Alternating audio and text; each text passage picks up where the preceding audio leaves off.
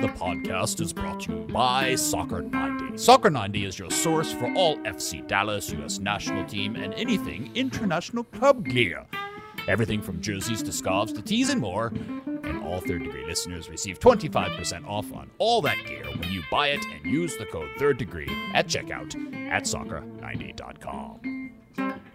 Well, hello there, FC Dallas Curious fan. Welcome to another episode of Third Degree, the podcast. I believe this one is titled episode number 140. Hi, I'm Peter. I know he's full of jolly good cheer. Dan Crook. Hi, Dan. I, I say, old chap, what in the name of Greek buggery was that voice all about? Pip, pip, cheerio. Just wanted to do something different. I'm tired of reading it the same way every time. Maybe I I'll mean, do it it was entertaining. Yeah. I'll do it in Robot Peter voice next time. How about that? At the end of the pod. That'll we'll tease that. That's a treat. Uh, and uh, the closest thing we got to a soccer Santa in these parts, the editor and founder of thirddegree.net, Buzz Carrick. Come in, Buzz. Uh, domo arigato, Mr. Roboto. That's better than Jimmy Buffett lyrics. Yeah, you were going to do a ro- robot voice. I was just setting you up.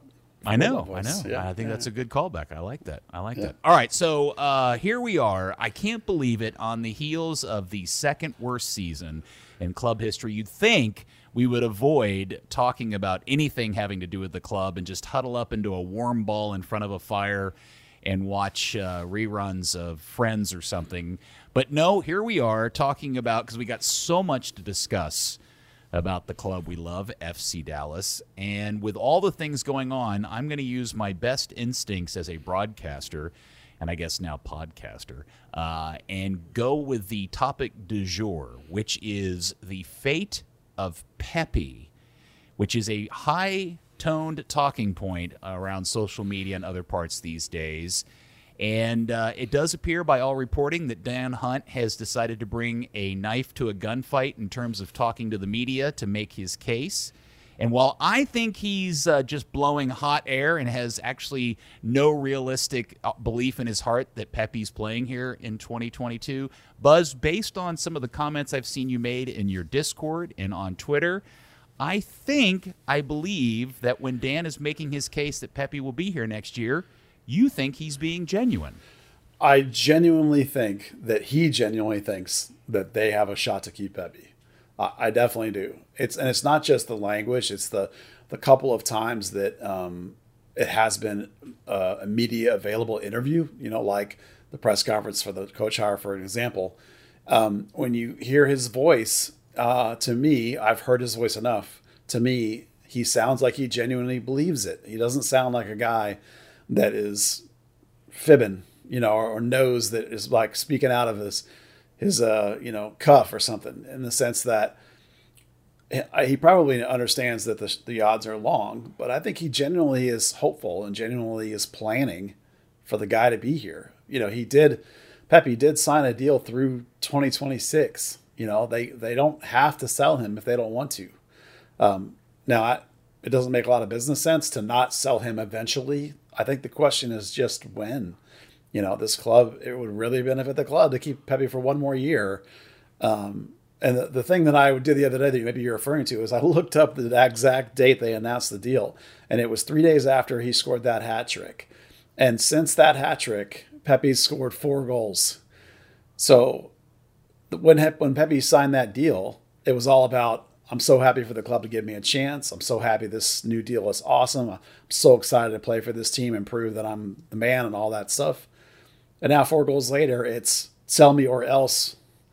You know, so I I don't know that Pepi necessarily is like is the I got to get out of here. I think all this stuff is coming from the agents, his agents, and so I'm not convinced that they're the superstars of international transfer that Dan Hunt is also not. So it's going to be a car wreck for the next, uh, you know, three or four months while we wait and see what happens. I mean, the window doesn't even open until January, so you know it'll be fascinating to watch from the outside. That's for sure. Dan, I, I'm going to guess that you find all of this highly amusing. Yeah, um, I, I'd really love to know where uh, where Pepi's family found this agent, um, because I would have done it for ten dollars less, not creamed my pants in public and tried to hold Dan Hunt to ransom. Okay, well, I also have a massive list of zero clients.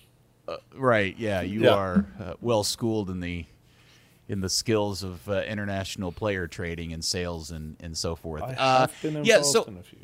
Yeah. Okay. Well, so I guess that's the question: is uh, Dan? uh, So you're saying that you think it's Pepi's people that are uh, that are screwing this up, and not not the Hunts and Zanotta. I'm, I'm saying if if he went with Wasserman or one of those agencies that does this all the time, we wouldn't hear this. Uh, you know, sticking your hand up Roger Gonzalez's ass and whoever else to try and uh, you know control the narrative with U.S. national team fans. Uh, I mean, we, you know, we've all spoken to Pepi a bunch of times, and he's not that I'm desperate to do anything kind of guy. He's just the he's very much a follows the flow of things, and he just has his end goals. It, it Okay. doesn't sound like him or or his family from the times that you know they've been involved in in anything publicly. Well, I think that's a good that's a good piece of nuance to discuss because if in fact suddenly uh, Dan and Clark have decided to go hardball on keeping a player who at least on a public front from his side is expressing a desire to leave, that would be a very much a change in attitude from the Hunts because the list of players that they have acquiesced to that have wanted to leave this club and came to them whether it was good or bad for the club at the time, is an impossibly long list. Mauro Diaz, Kellyn Acosta, Cobra, Ned Yalkoff, Zimmerman, Barrios. I mean, those are just the ones off the top of my head. So to suddenly now play hardball with Ricardo Pepi just doesn't seem. It it just doesn't. It, it just seems completely out of line with how tho- they typically do business. So I, I- maybe this is just a, a, function of Pepi's people. I'm doing air quotes, uh, thinking they're think- doing their job right. I think the motive's there for them to play hardball because you just came out the second worst season in team history. Uh, you've got your supporters are completely uh, savaging you on on social media. You've got one good thing right now, and that's Ricardo Pepi. So if you let him walk that easily, uh, you know, while saying, "Yeah, we're we're really uh, looking forward to uh, making the playoffs again after hiring uh, another coach with potentially less experience than the last one, and you know, it's you, you've got to you've got to have some message, and you've got to have some reason to say, "Hey guys, stick with us. Hey new people, come try us out." Okay. So, so, Buzz, is this a function of the Hunt saying he's not going anywhere, period, the end, because we need him and want him here for 2012 or 2022? Or is this a function of, yeah, we this is what we would prefer to have happen, but if you want to pay us whatever the millions of dollars figure they have in their head is, we're happy to let him go? Well, it's both. Uh, first and foremost, you know, it, not the national team supporters, but the local FC Dallas supporters have been blasting them for years now for why don't we keep some of these people? Why do we keep selling everybody? Imagine how good this team would be if we kept these guys. Okay, let's keep Pepi. You know, that's a guy that they've invested with since he was 13 years old, basically. Um, they know that if they sell him this winter, the rebuild next year becomes significantly harder you're trying to build a fan base, you're trying to build an audience, you're trying to keep up with the people in the league who are dropping $15 million to buy a player. If you if you have the kid under contract for four or five more years at what is a large sum for an 18 year old, to be fair, in MLS and for the Hunts, not in the world, but for the this for this for the scene, the context. But then you have to understand too that if you're in the business of buying and selling players, you have a valuation for the player and whatever that is, I think it's 15 million, but whatever they think it is, the the prices that keep getting thrown around by um, these leaks from Pepi's agent are that the price is now up to 13. Well, okay, that's not the price, right? If it's not the price, then don't say, "Oh yeah, yeah, we're about to do the deal." It's, wait for the price. And, and on top of that, the window doesn't open until January. So, and then all this noise that the Pepi's people are making right now is effectively meaningless because nothing can be done till January. Now you can be discussing it and you can get it all lined up, and I'm sure that there are discussions going on. But I think that this the value to Pepi and this club is is double, is is mixed. You know, much of the value is going to be the potential sale. Well, that sale will happen if, no matter what at some point, barring an injury, right? He's they're going to get the money at some point. If they can just delay it a little bit, then they can get the other half of his value, which is the first, the first player ever this club has had, a, a kid, an academy kid, that has been transcendent. This is the Weston McKennie, but you kept him. So I, I really think they're 100% genuine that they would absolutely love to keep Pepi last year, and we're keeping him unless you come in with the real money that we want. If you don't come in with the real money we want, forget it. We're keeping him. Okay, so that then leads me to the quotes uh, where you know Dan Hunt decided to answer a question asked to him by somebody from Al Día. So while Pepi's people are out reaching out to national people and and trying to feed uh, make their case that way the Hunts, by and large, in the club have said nothing, and and, and I'm frankly I'm somewhat surprised that Dan Hunt responded or off, offered uh, what he said to the guy from Al Día. I forgot his name off the top of my head. It's uh, Abraham. Abraham Nudelstejer. Thank you very much. You said that better than I could.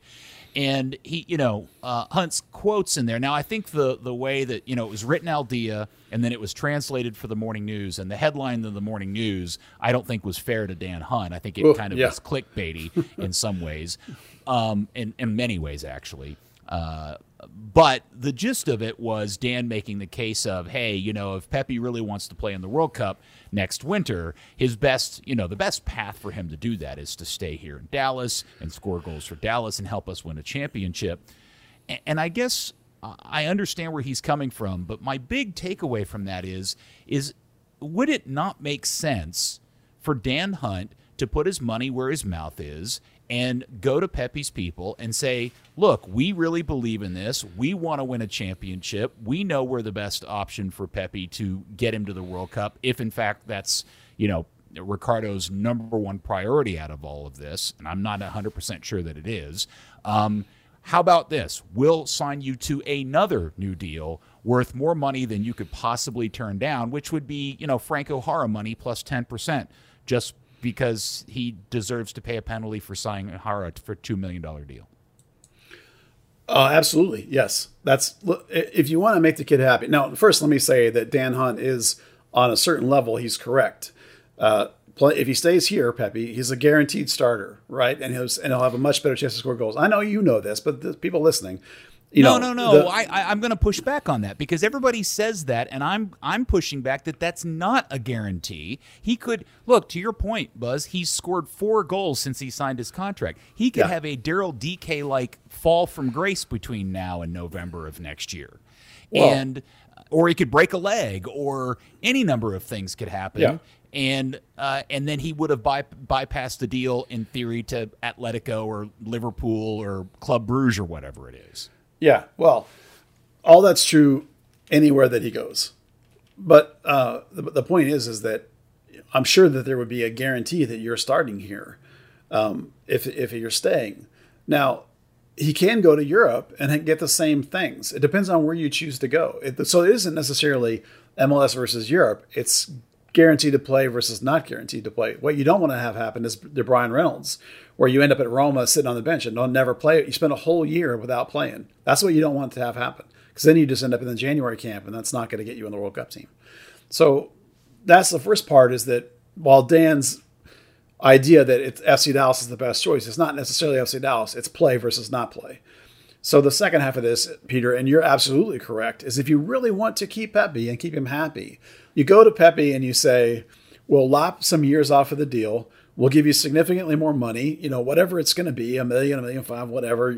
If you want to give him three million dollars, that's fine. Whatever it is." Or, or you give him a little less, but you give him a Reggie Cannon type situation, a thing that forces their hand to then move you in a year or two, right? So, or some sort of clause in the contract that says, if I score 20 goals, then you have to sell me or something. There, there are contractual ways to make it work for Pepi to sweeten the pot for Pepi.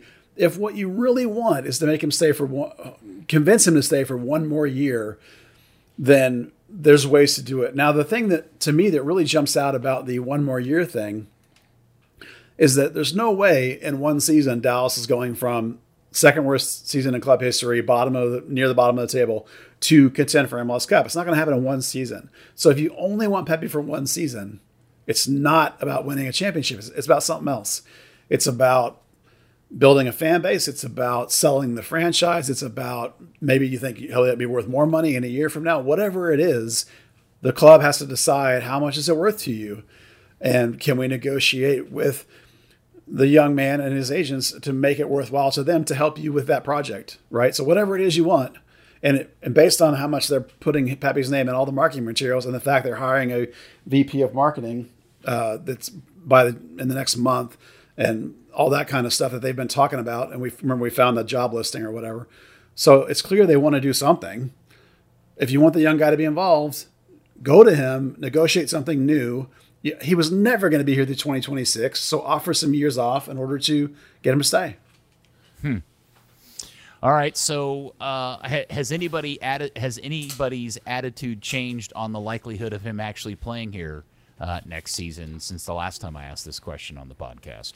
But uh, Dan, I'll ask you first. I mean, either way, it's still under a five-year contract, and if the right money comes in, the right money comes in. If it doesn't, he's playing here.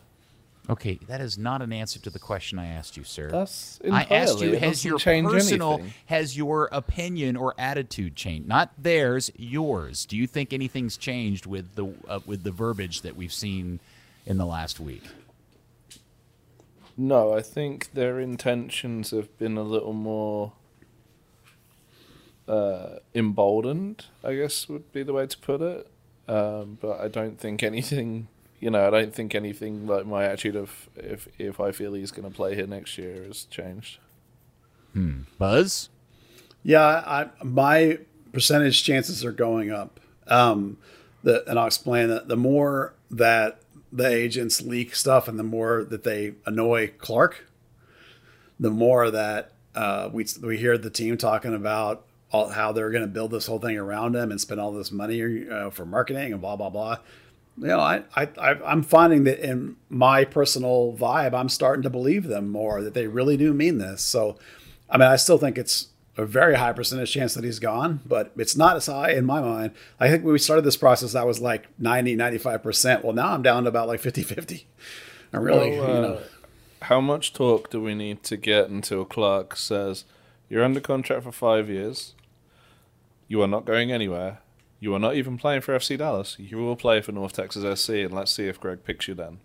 Oh, I don't think it'll go that far. yeah, I mean, yeah. again, Dan, they've never ever done that in the history of this club. They've never not act. They've never not allowed a player to leave when they've made the request, As, even in cases where it was a terrible, a terrible result for the club. Oh, I agree. They've they've also never had uh, the the amount of money that's on offer. Yeah, I, I, I, put I put Pepi in the same uh, group as Paxton and Jesus. That they really want to keep these guys. You know, there's different kinds of homegrowns. Yeah. You know, different takes and mentalities and different philosophies and how much they badly they well, want a guy. I think yeah. Pepi's not Pepi's not Tanner. No, we, we don't know. You know, we, we know what the agent said to a couple of reporters. We don't know what Pepi's conversations have been like with FC Dallas. Yeah. Now, there is the variable of you know maybe Dan and Clark have sat there and said, "Well, hold on. If he stays here and he scores in the World Cup as an FC Dallas player, his value." Probably goes up at least 50% on top of whatever it is currently. But that is counterintuitive to everything that Clark Hunt took away from the Cox School of Business at SMU. He is not a risk taker in that manner uh, from a business standpoint. It, it just, you know, m- my attitude hasn't changed. I think it's I think it's 90% sure that he is not playing here next year because they will get an offer for too much money that they for them to pass up. I don't know if that number is 10 million, I don't know if it's 100 million. I don't know what the number is. And I do think Pepi wants to go and and and I just um, I, man, I just don't think it, it, it's likely to happen. I, I think if you get the number, you're probably right, Peter. I'm not sure they're getting the number right now. That's the thing. It's like well, the it's numbers because it's are- November. Well, it's December, but the numbers that are I mean, bouncing, December. Yeah, the numbers that are bouncing around right now are not the numbers to me that make it happen. So you know, right now I uh, think it's a uh, stay. We'll see. Uh, At, least they haven't done like Orlando when, you know, the the price for Dike was what 10 12 and that was a fair fairish number and they were like no 20 or nothing and kind of just like killed the transfer apparently killed his career. Um, you know at least they're kind of you know trying to sort of still keep it as well we're either keeping him or or there is this magic number. Not like oh we're going to put a stupid amount on it Well, uh, I am fascinated by the back and forth uh, between everybody. Again, it's way too early in this process. Uh, you know, I was trying to think. I, they don't. He doesn't play an official national team game again until the end of the transfer window. So I'm going to guess, by and large, this will all be settled and done by the time that game against El Salvador. But they do have a friendly coming up here and was it next week? Yeah Bosnia Don't they play Bosnia Herzegovina next week or this Yep. week? Yep. Yeah. You know, if he if he hit if he drops a couple of bombs there, I think the the noise will just go up. Or if he plays poorly, I think that also changes um, uh, you know, his situation. It's a it's super fluid. Uh, and it, it is fascinating. And it also feels like two sides uh, very, very immature at this process. Uh, Yeah. You know, not playing cards very well. That's yeah, for that's for sure. yeah. Uh, all right, so let's move on to other topics. I guess uh, there's lots to discuss, including the fact that uh, now, while we've uh, mentioned it, the the new coach is officially in house. Nico Estevez is here. He had a press conference. Um, seems like a nice guy. Yeah, he does seem genuine. Uh, I think it's funny that depending on who was talking at the press conference, his name is either Estevez or Estevez. And I guess we'll have to find out which one it is. Um, I thought I heard him say it Estevez. Yeah, he's got the accent above the second D, so it'd be Estevez. I, uh, That's what I thought too. And then three or four people called him Estevez. So I was just thought Yeah, that was they funny. also thought he was related to Charlie Sheen. Yeah, yeah. Fair point. Um, yeah, yeah, he, he seems genuine. You know, it's definitely mostly bilingual. His English uh, is ever so little bit not perfect, but you know, it's still plenty good and better, way better than my Spanish, by far for sure. Um, there was some fun takeaways from that press conference. Um, you know, he the, biggest one for me was something we we've talked about I think before was that uh, when when Zanotta was talking about him, and they and he said that he just identified the guy and went and asked Gregg for permission. So it's not like you know they talked about all these 200 candidates or whatever that sent them all their resumes. Well, the guy they hired is the one guy that didn't send him a resume. They like went after him, and so I can't help but think since Andre said that he started the process the minute Luchi departed in my mind, that means that he probably was calling about Andre right away and almost had the guy in mind, and that all this other stuff was just backups and smoke screens. I mean, I'm reading between the lines there, but it sure seems like Andre had an infatuation with the guy. Um, you know, and they really seemed super jazzed about this incredible resume and experience that's transcendent world awesome or something. Um, I mean, he's- got a fair amount of experience, but I don't think that it's transcendent, transcendent by any means. I do like his resume well enough. Um, but th- for me, it's a flip. That's weird. It's like the guy's outside the Hunt family and they went after him rather than letting him just be one of the people that applied. So those things are different and those differences jump out to me, you know. I mean, I suppose you look at his resume, and, and uh, yeah, it's it's fascinating to me that the club has been putting out a, a bunch of materials in the last week, really trying to hammer home this track record of uh, coaching experience. And uh, you know, yeah, he has more experience than Luchi had um, when they hired Luchi, but it wasn't head coaching experience. At least not anything you could substantially point to at a at a, at a top flight level.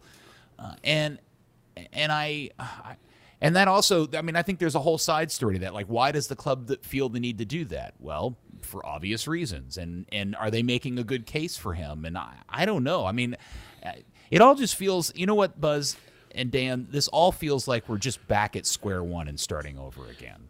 Oh, absolutely. Yeah. There, there was a telling quote I thought from uh, Nico himself where he said that pro, there's this story that Dallas tells about how Nico turned down other interview opportunities, the people that were interested in him.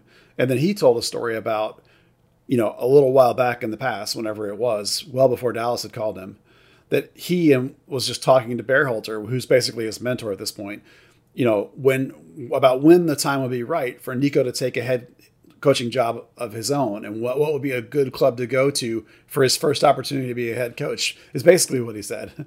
So to, I agree with you that some of the things in his resume that are head coachy are very are like North Texas or Academy level. You know, it's like it's reserve team level. So this is his first real senior team coaching job. So again, that fits the profile we went we got from uh, Andre's prior hires, where he likes to give guys first jobs you know, he talked a lot about the relationships, the pre-existing relationships with the academy players and the homegrowns that are in the FC Dallas first team. He talked about being uh, the thing that was so enticing about FC Dallas was the the whole club philosophy that he would have input down through the academy and that he would have input at North Texas. And there's this overall club idea, this development idea that he really was attracted to, and that he and Berhalter talked about FC Dallas basically as a, a good place to go. I'm sure there were others, you know. So it's sometimes it's interesting to me to hear other people's outside opinions of the club, and there seems to be an infatuation going on here between Nico and the club and Andre and, and uh, you know the whole thing, which is interesting. You know, that's it's not how we think of the the hire process goes, and so um, yeah, but it's going to be. It's made. I, I find that fascinating. It, it's hard not to be infatuated when you get offered a head coaching gig of only one of twenty eight yeah. similar gigs, right? Well, he turned down some, obviously. So well, no. so hold right. on a sec. I want to I want to push back on that because that's one of those things that I think the Hunt and people and Zanotta are saying, but is when you really start to press on that, you start to realize they're not.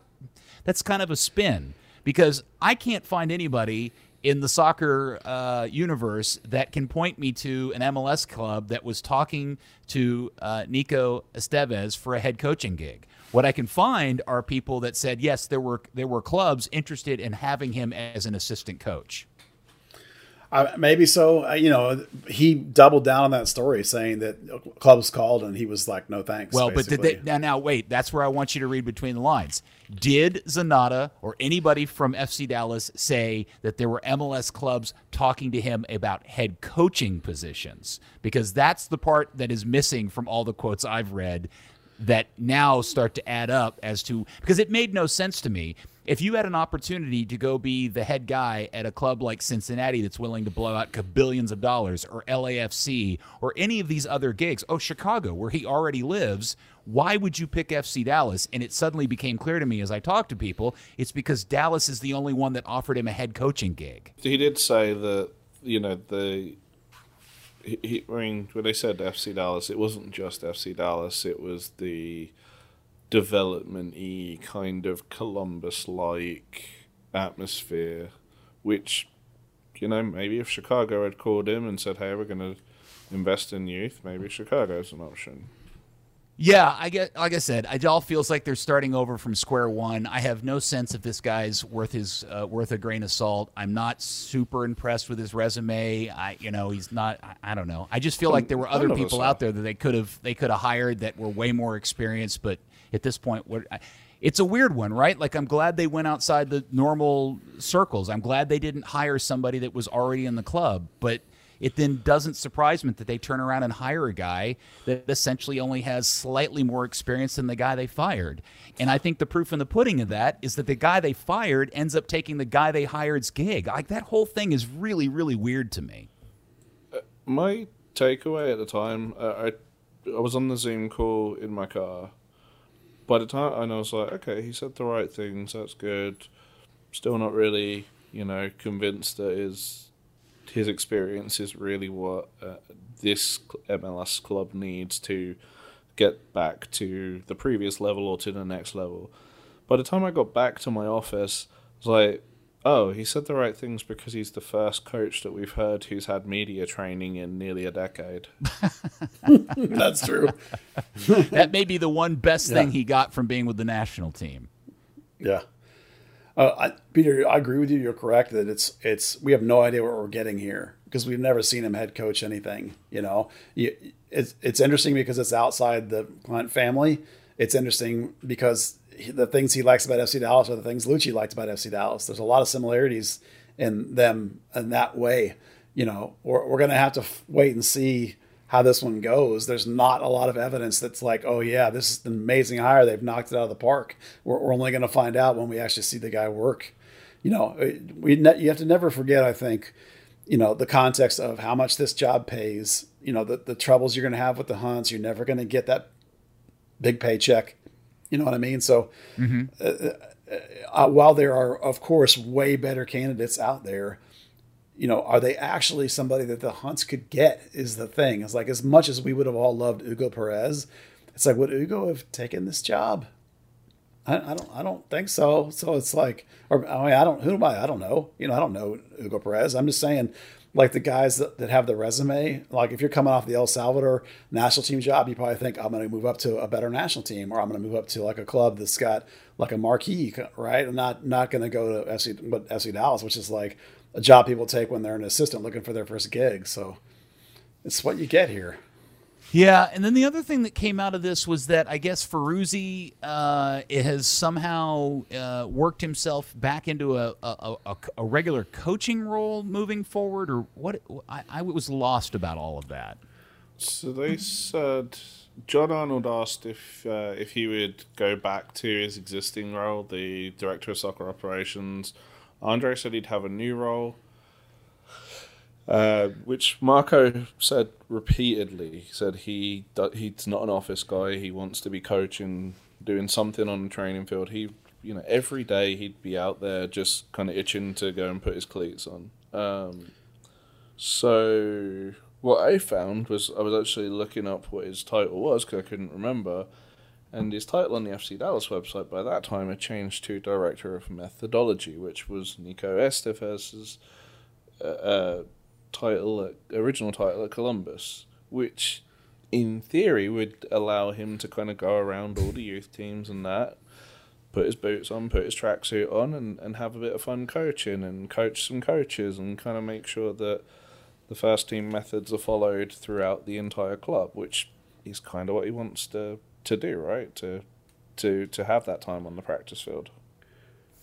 Isn't that just director of coaches? It's Kinda. the same thing. Yeah, it's just a different Okay. phrasing. Yeah, I, I predict that if that's indeed the job they give him, that he will not stay here very long. No, because he said. I mean, I- I've never heard him say anything about leaving. You know, obviously when Oscar left, he stayed because he was like, "I'm going to take over from Oscar." Uh, but before the last game of the season, he said, "I want to be on a sideline, whether that's here or somewhere else." Yeah, I think uh, that's what I think too. Is that you know they'll give him something because he's been here for so long, so he'll, he'll be able to, you know, have a job and get paid. But I, without knowing anything about him, I haven't asked him about it yet. Uh, I my gut instincts is that he'll immediately start looking for a job coaching somewhere, whether it's college or USL or you know assistant with another team. Um, that's that that's pretty clear to me at this point. Has there been any uh, noise ab- about what they plan to do roster wise, or are they, you know, are they waiting for the season to end, or uh, you know, I guess the transfer window hasn't opened, so I guess there's not too much going on. But is there any sense from Nico himself that he has identified positions of need? There's no sense that he even gets a say, honestly. I actually asked the question in the press conference and it got ignored. It did get ignored. What yeah. what question did you ask? I asked how much influence he'd have on sign-ins. and they literally just didn't. They went to the next question, or how did Well, it like? How did that I, play I, out? I asked two questions and they just answered one of them. Yeah, they skipped the uh, they skipped the harder question and went to the the when is your staff going to be in place part of the, this part two. They went with that part. Okay. Well, yeah, I think I, I'm, I'm assuming the three of us are in agreement. This this is all uh, by the power of Zanotta at this point, and, Oh, yeah. and Nico has little to no uh, real influence on any of this stuff. I mean, he's been here like four days. So, I mean, and I would expect moves to start happening, you know, soon ish, like this week. You, you basically have two weeks before Christmas break when we all know that everything shuts down in this country, you know, from basically like a week before Christmas till New Year's. That's just how the world works. Mm-hmm. And then after that, you're going to have camps probably open that second week of January. So you literally have three weeks before the of business weeks before the season starts. I think in order to get stuff done. So I would imagine that you're going to see player moves start next week. You know, with the idea, and then probably a couple more after the start of the new year, and that really will be about it. They got a lot of work to do. They got to fill like, well, it depends on who you ask. I, on my list, they got to fill like ten spots on the roster. Uh, and and in, speaking of filling spots, I'm assuming he's also is he getting any opportunity to hire his own staff, or is he stuck with all of the guys that were left over from Luchi's time here? Yeah, according to my sources, um, he definitely is looking at the local staff. Some of the local staff, there's going to be some level of involvement with some of them. I don't know which ones yet. Um, there also looks like there's going to be some from his previous experience. So it's looking like a mix uh, and something we're going to talk about later, there's actually some very specific information that answers that question. Okay. All right. Uh, let's see. I'm trying to see in in uh, you know the famously crayon written notes here. Yeah. I don't anything else from the press conferences or this uh, the the turn on uh, or the turn to Nico Estevez that we want to talk about. Um, he, he talked a little bit about style, but he, um, you know, mentioned the national team, the way they play, which is this uh, proactive attacking, you know, possession to get goals, aggressive defense, which to me means press. Um, and then he said some things about, you know, he wants the fans to be both enjoy it and be proud of the way they play. You know, a lot of it's the typical kind of things you say. The line that actually mattered was he said that players are the most important part, which is true. Um, we talk about it all the time. It's players on the field. So he said he will have to adapt what he wants to do when he actually finds out what he has. Implication being that right now he has no idea what he has, and he has to get on the training field with them to find out, and then he'll adapt what he wants to do with that, which is a smart way to go about it. When you have a roster that's down the bottom of the league, you have to figure out what I got and go with try and figure out how you can win with it. So um, the, the the style and the play and the tech and the tactics are going to be, I think, going to be fluid um, going into the year. You know, we'll have to watch a lot of spring training games and tra- spring training training to try and figure out how he wants to play. You know, macro level like the U.S. plays, but but more importantly, you know, what do I have the players to do that, and then we'll figure it out from there. Okay.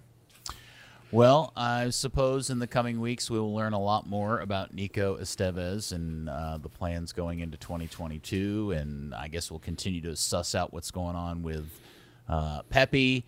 Uh, and then uh, we also found out that North Texas is moving to MLS Next, which is essentially the thing that we all know. Ne- Next Pro, sorry, MLS Next Pro, which is what yeah. Buzz you've been talking about forever. Yep. Um, uh, watching everybody uh, freak out over that has been pretty entertaining uh, between that and USL and whatever. I, I, is there anything about that that we need to discuss? Well, the only thing that's really interesting is that between that league, it's going to have like 20 something teams in it this first year. And USL 1 is still around with like 10 teams. And NISA is still around. These are all Division 3 with however many teams they have. All of a sudden, there's like 45 Division 3 teams in this country. I'm not sure we have players for 45 Division three teams. So you know, North Texas cut down to like they cut everybody down to like four players. So once again, they're going to completely rebuild that roster like they do every year. Oh, we talked about the time frame that you get with North Texas is very very short. I mean, there's some dudes that signed last year that got like two months and they're done. You know, the most you're going to get is two years.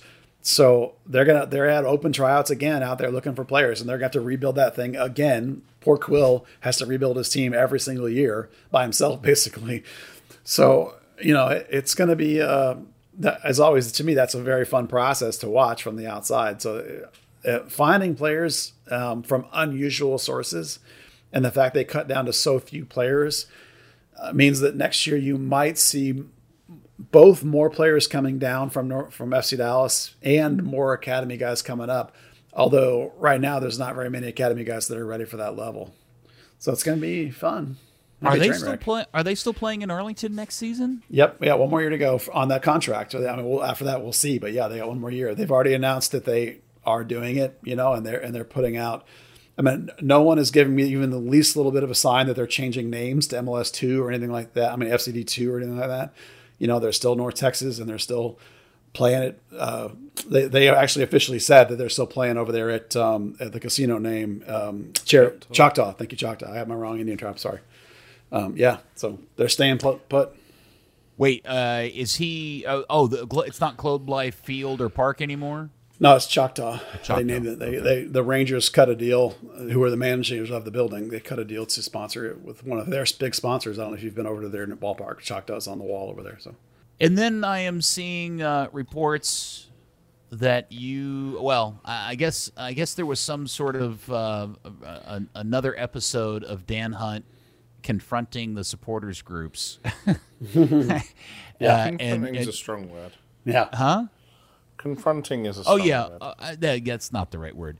You know, offering you know, uh, offering his uh, reaching out his hand to try to have a conversation with the supporters groups to fix whatever's wrong. And I feel like this is the you know at least the fourth episode of this i since the club took over the uh, team back in 2004. Um, and I and I, I, I have you guys. Do you know what happened in this in any way, shape, or form? Well, you know, we know people just like you know that are they're among the groups that go to these kinds of things. That the hardcore supporters groups and uh, you know we as media don't go to this kind of thing, but um, you know people text us and shoot us notes and. Um, we have gotten a little bit of information out of the event, so keep in mind that we're all this is all paraphrasing from people that were there. But um, Dan talked quite a bit um, about some interesting things. You know, he Dan he Hunt. said- Dan Hunt, yeah. Um, you know, some things that to me are fascinating, like that we have four to five open roster spots. Uh, It's really more like ten, but he says four to five, so maybe they got things lined up. Um, he specifically said they have um, three open international spots uh, right now, and that they were gonna acquire or had acquired maybe one more. I don't remember what the exact word was because you know this was being passed on. Um, that they had two youth spots open, which I think he's not counting as uh, among that four to five. So that's where his math and mine are probably different. Um, that they have one DP spot open, which we knew, but that they were trying to work something internally to make another spot. And that, to me, that statement, um, you know, through a third party is fascinating because, like, okay, what does that mean? Does that mean Tam Gam buy down? Does that mean we're trading a guy? Does that mean we're going to do a DP buyout and open up a spot? I mean, there's like four or five ways you could do something internally to open up a DP spot. So uh, that's a fascinating idea. Um, the best of which might be to clear off your $3 million guy, or because of something else he apparently said, which was that it was a mistake to sell Thiago Santos maybe there's a recognition. I mean, that to me is like, I mean, listen, we all think that. We've said that all year. Yeah, But for him no, to admit that's- that is is huge. Even if it's to your hardcore supporters, still you admitted that to people that will talk. Right. You know, because those people in that room are going to talk. As it's clearly because we're having that conversation. But to me, like that's really telling that you admit that that was a problem. Okay, maybe uh, Fac- Facundo Quignon is an issue. Maybe that's a guy you're trying to figure out a way to get out of, and maybe that's a, a route you're going to improve that spot and get it back to a Gruezo type level. So just in terms of roster, like those five or six things are the bread and butter for me. I love that stuff, um, and and it mostly lines up with what we knew, other than the idea of they're going to try and open up a DP spot, which is exciting. If you, why bother unless you're going to try and fill it? So that's that could be fun. See what happens with that. Was somebody going to say something? Sorry, I heard. No, I was pausing, waiting for you. Oh, to jump okay. in. Anything else? I mean, did, uh, did they make any promises to fix the marketing? Did they? Uh, Sure. uh, like what else? I, Yeah, the, these are the things that are less fascinating to me, but um, apparently they, uh, you know, this comes back to the idea that they're going to hire this uh, VP of marketing that's supposed to come in within the next month or two. Um, he, he promised, um, apparently promised a double or triple marketing budget, which comes back to pet keeping Pepi. It's now know- fifteen dollars. Yeah, right. Um, but they, he also talked a lot of apparently about um, capital investment. Like they know um, there were there were conversations apparently about game day experience and concessions not being good enough and and sh- needing shade for tailgating and for in the stands and and bathroom upgrades being needed. You know, a lot of this stuff we've been hearing for years and years and years.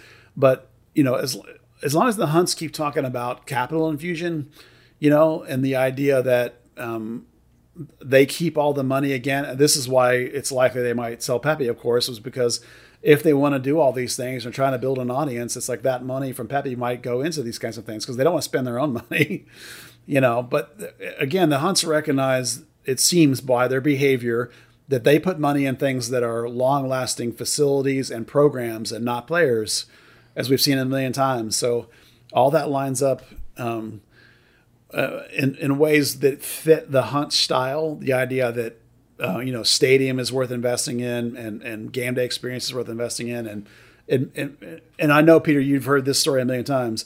For them to sit there and tell the supporters once again that they've made mistakes and they're going to get it fixed, that's a story we've heard a million times. So I, I don't know that you have that you believe it's going to change, you know. But no, I.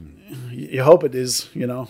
Well, I mean, you, uh, I there are people that are uh, in charge. Everybody that takes charge of a supporters group always has the best intention. They are always the salt of the earth people, and they have nothing uh, but they want the best for this club.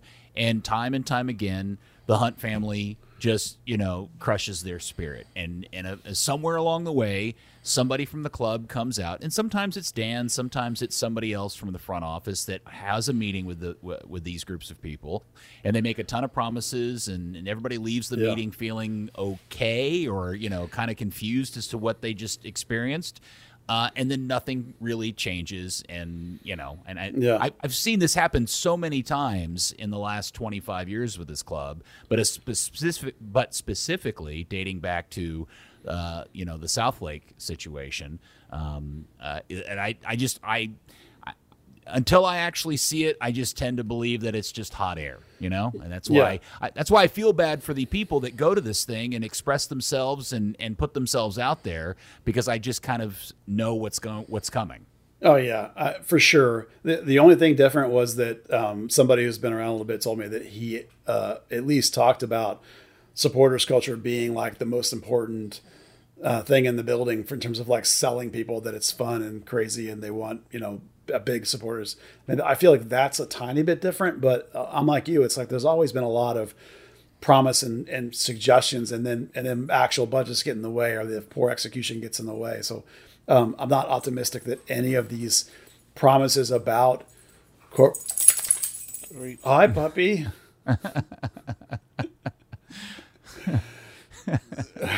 so uh, let me try and pick that up. Hold on. So, I, like you, Peter, I'm not super confident that um, any of these promises or are going to come to fruition. This and you know the, these meetings are the bulk of it are like that. Like you know the clubs or the supporters are giving them the club a list of all these things they want, and the club's like, oh yeah, we can do all this stuff, and then they do like one thing or no, you know, it's.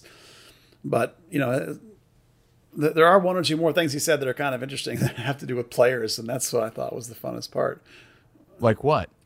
Well, um, uh, so according to some one person I talked to, apparently some people were like, it uh, it makes me mad when I see these guys playing for other teams in the league that used to play for us. And so Dan Hunt said that, um, for example, he said with Zimmerman, he said Zimmerman told the club that he would never resign as long as Oscar was head coach, that he would just let his contract run out and walk. I, I had not heard that before, so that's kind of fascinating. I mean, obviously, the, that's that's actually good uh, additional information for what we've all known yeah. forever, which was Oscar and Zimmerman had a falling out. Yeah, yeah. So it wasn't just Oscar; it was both of them for whatever reason. Yeah. Oil and water, those two guys.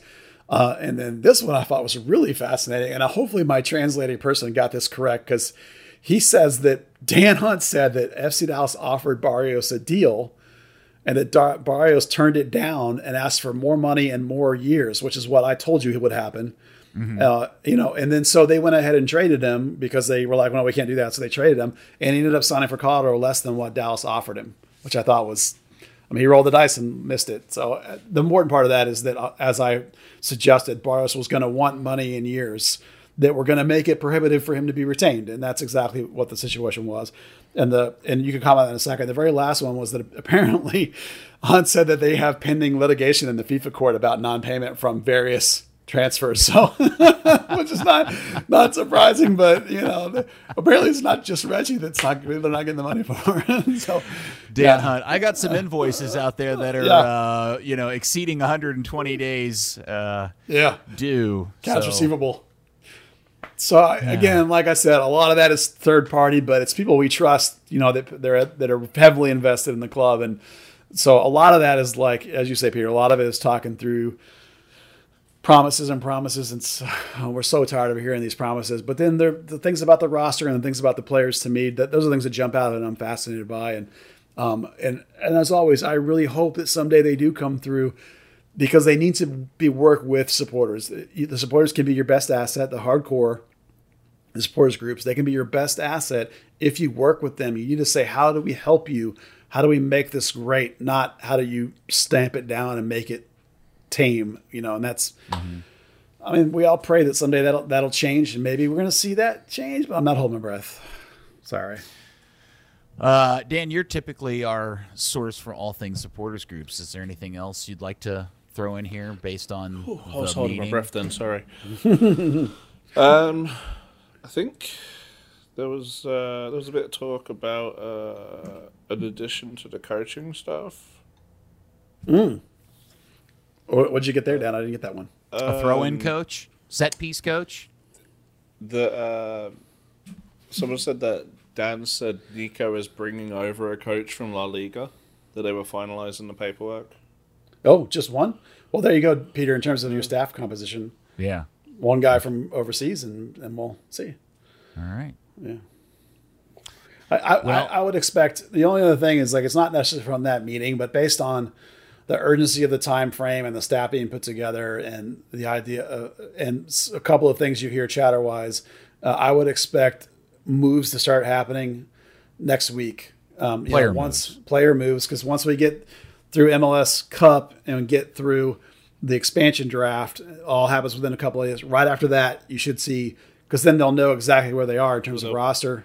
You know, be that one a half day trading window immediately after that. you get through that little trading window if they do something there, and then right after that is when you're going to start to hear, I think, you know, uh, announcements and, and player moves, and, and and of course nothing can be official until January unless the player's already out of contract or the, the team that he's with says, "Oh yeah, go ahead," like like um, uh, Facundo's guys did, where they were like a couple weeks earlier, they were like, "Yeah, just go, dude." So you know, we'll see, but. Um, expect camp to open up, you know, early January. I mean, really, it was, we're basically a month away from camp's opening, so it's got to be fast. Um, hey, by the way, I was just wondering, has uh, the Matthew Corcoran stuff that we've been hearing uh, bantied about the last couple of weeks ever gone anywhere? Have they annou- made that announcement yet? They've not made that announcement. Um, I got conflicting info that he either had picked a team. Oh, by the the information I'm getting from multiple people is that he's doing the Jogo route, which he's going to go to USL Championship and sign with one of those teams for a couple of years. So I either had heard from one guy that he was he had picked a team, and then I heard from another guy that so no, no, it's down to three teams.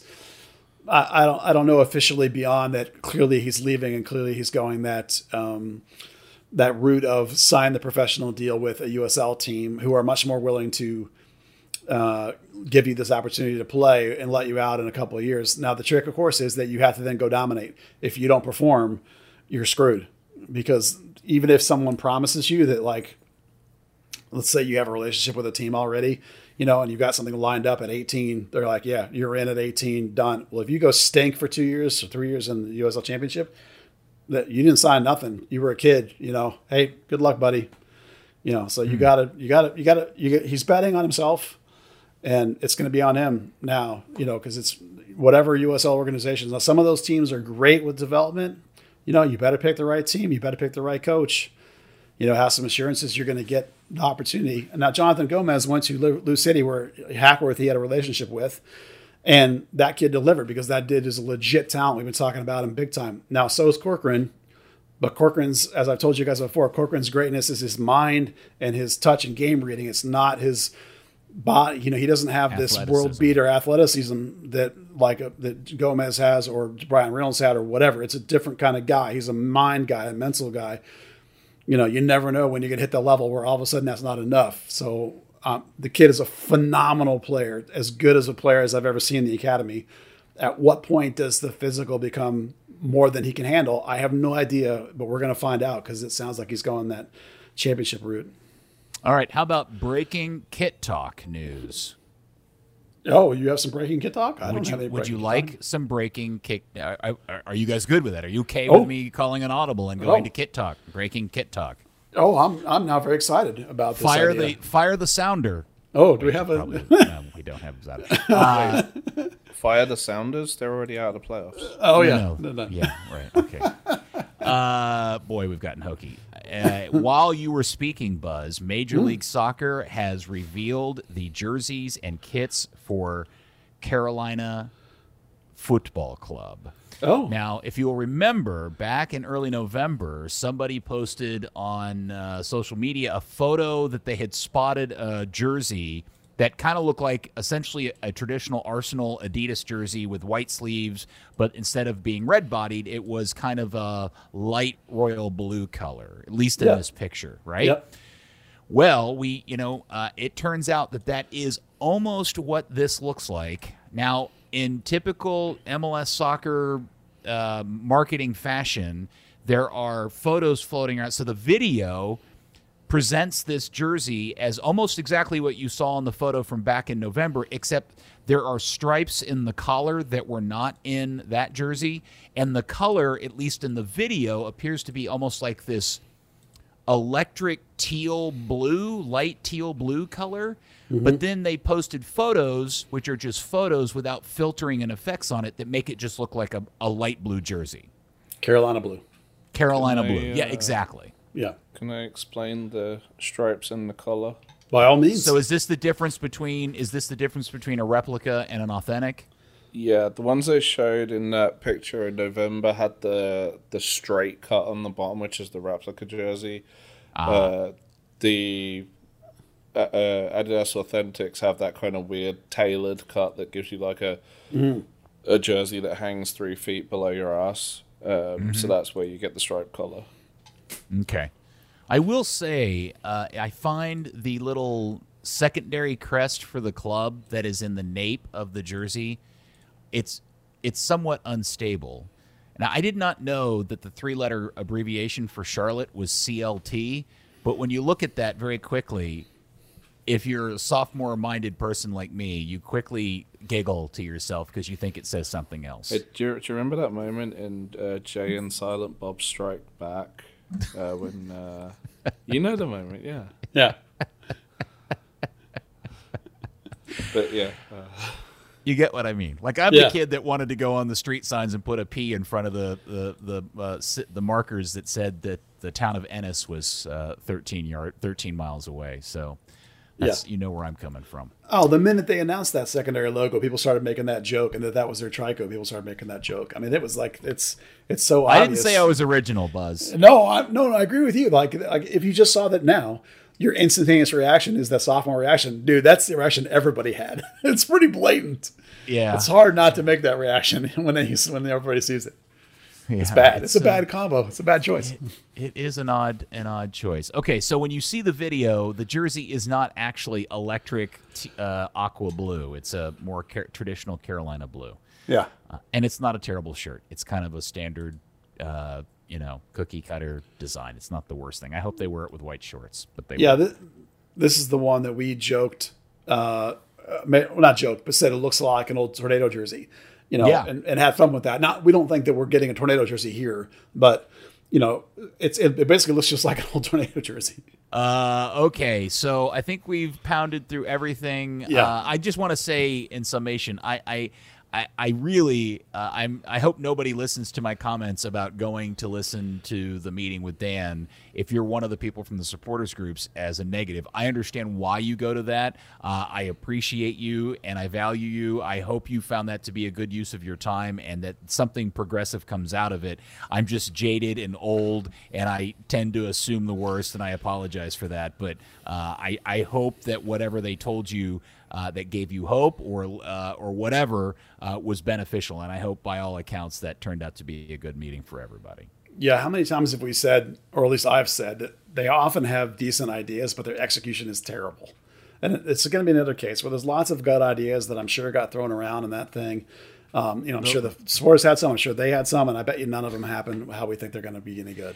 Would the latest example of that be the uh, the marketing or the, the material that they put in the email with the quote from the new head coach that was not Yeah. proofread and oddly Oh worded boy, that was bad. and completely uh, inconsistent with anything having to do with how this uh, club and team and front office connects to the community? Yeah. Two connects to the community. I thought of one more thing to tell you, Peter. Um, somebody mentioned that uh, apparently Dan Hunt agreed with you that the stage looks awful. Oh, that they need to do something with that. See, that's Yeah. just more evidence that Dan needs to come on the kick around because I have a feeling that if Oh, Dan does, yeah. would just freely come on and have an open conversation, he and I would be the best of buds. We would we would find more in common. We'd find so much common ground. Uh, we'd we'd be like uh, pinky swear buddies. But Yeah. for whatever Maybe reason, we'll take you it. to the petroleum club afterwards. I don't want to be the go to the petroleum club. I just wanted to come on my radio show so that we can have an honest conversation about how he and his brother have chosen to run their business. And and and you know what? He could teach me so many things. Because at the end of the day, it's like I was saying to somebody else the other day. I, I know why they have these sessions, but I also at the same time don't know why he puts himself through sitting in front of all those people who are going to do nothing but yell at him. But I also believe in my heart that he and his brother only know and expect all sport uh, pro sports fans to be like Kansas City Chiefs sport fans, right? Yeah. That's what that's what they grew up knowing, that's what they understand, that that's what they believe in and they just assume everybody else is going to be a fan like those diehard, always faithful, never turn their back, bitch about little Kansas City Chiefs fans. And I and, and and that's what I think they expect. That's why I'm always surprised that he does this because I think he's just setting himself up for getting yelled at for an hour and a half. I, I've come to believe over the years that he uh, genuinely wants to do well by the club and by the fans. Again, it's it's just execution. You know, it's like I, I think that in his heart he really wants to make everybody happy and make all the fans happy and build this great club, and it's just just doesn't know how to do it. You know, as you say, they're they're not. It's outside their comfort zone. It's not what they know how to do. They know how to run a football team, an NFL team, not a soccer team. You know, and Dan's trying. You know, I'm not saying he's very good at it, but you know, I think he genuinely wants to do well. I don't think he's an owner that doesn't care. I definitely think he cares. I mean, he's up in that office every day. You know, it's it could be it needs to be a lot better. Don't get me wrong. I'm not saying that. I'm just saying that the the complaint I would not make is not heart and not caring, and I think that's why he does them. Is he really wants people to like them and think they do good things, even though they don't. Okay. Anything else we need to speak about today on this episode of the podcast? No, that's I, you know, there's not a whole lot going on in the winter from here through Christmas. So let's if we got anything else, let's save it because that's a lot already. Yeah. what Sidekicks are still terrible. Ugh. That's true. Ugh. Oy vey. All right. Well, here we go.